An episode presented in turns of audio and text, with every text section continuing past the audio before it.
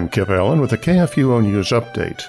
On the morning of September 16th, just weeks after Hurricane Laura hit Louisiana, another hurricane, Category 2 Hurricane Sally, made landfall near Gulf Shores, Alabama.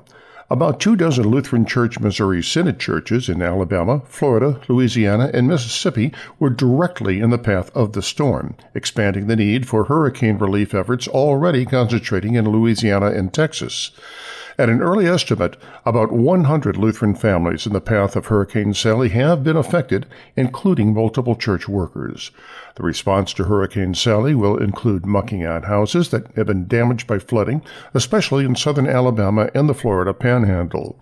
Seven of the Synod's historic black churches were among those in the path of the hurricane. All have buildings between 50 and 100 years old and significant history in the LCMS and the Southern District.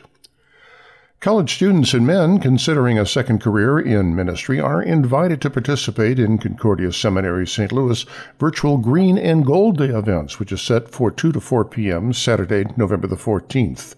Green and Gold Days normally are full day events that provide a quick opportunity for prospective students to visit the campus and see all the seminary offers.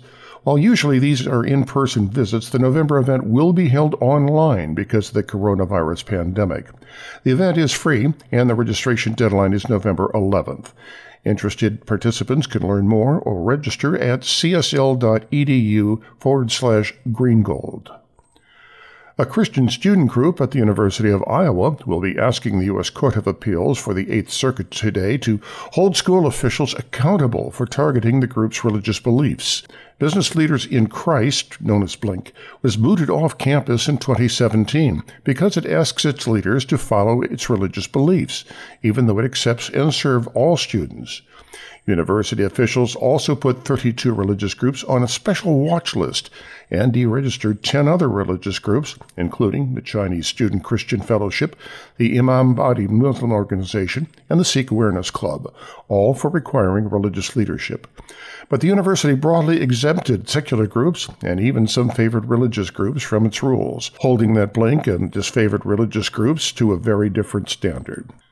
Documents detailing the repeated request for aborted fetal body parts from the University of New Mexico have been released by Abortion on Trial. Used as evidence in the House Select Investigative Panel on Infant Lives, a congressional investigation into the trafficking of aborted baby body parts after the Center for Medical Progress videos exposed illegal activity in the abortion industry. The emails show a long standing relationship between the university and the abortion industry. This has been a KFUO News Update.